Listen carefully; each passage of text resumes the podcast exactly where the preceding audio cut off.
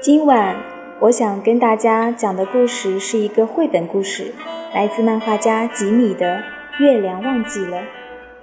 关于一个月亮不小心从天上掉落到人间后发生的故事。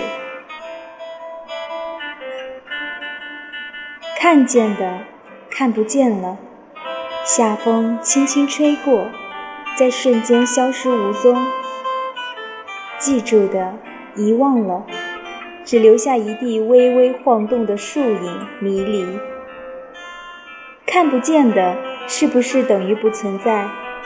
也许只是被浓云遮住，也许刚巧风沙飞入眼帘。我看不见你，却依然感到温暖。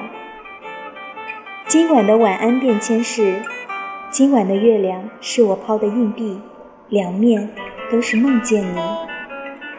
晚安。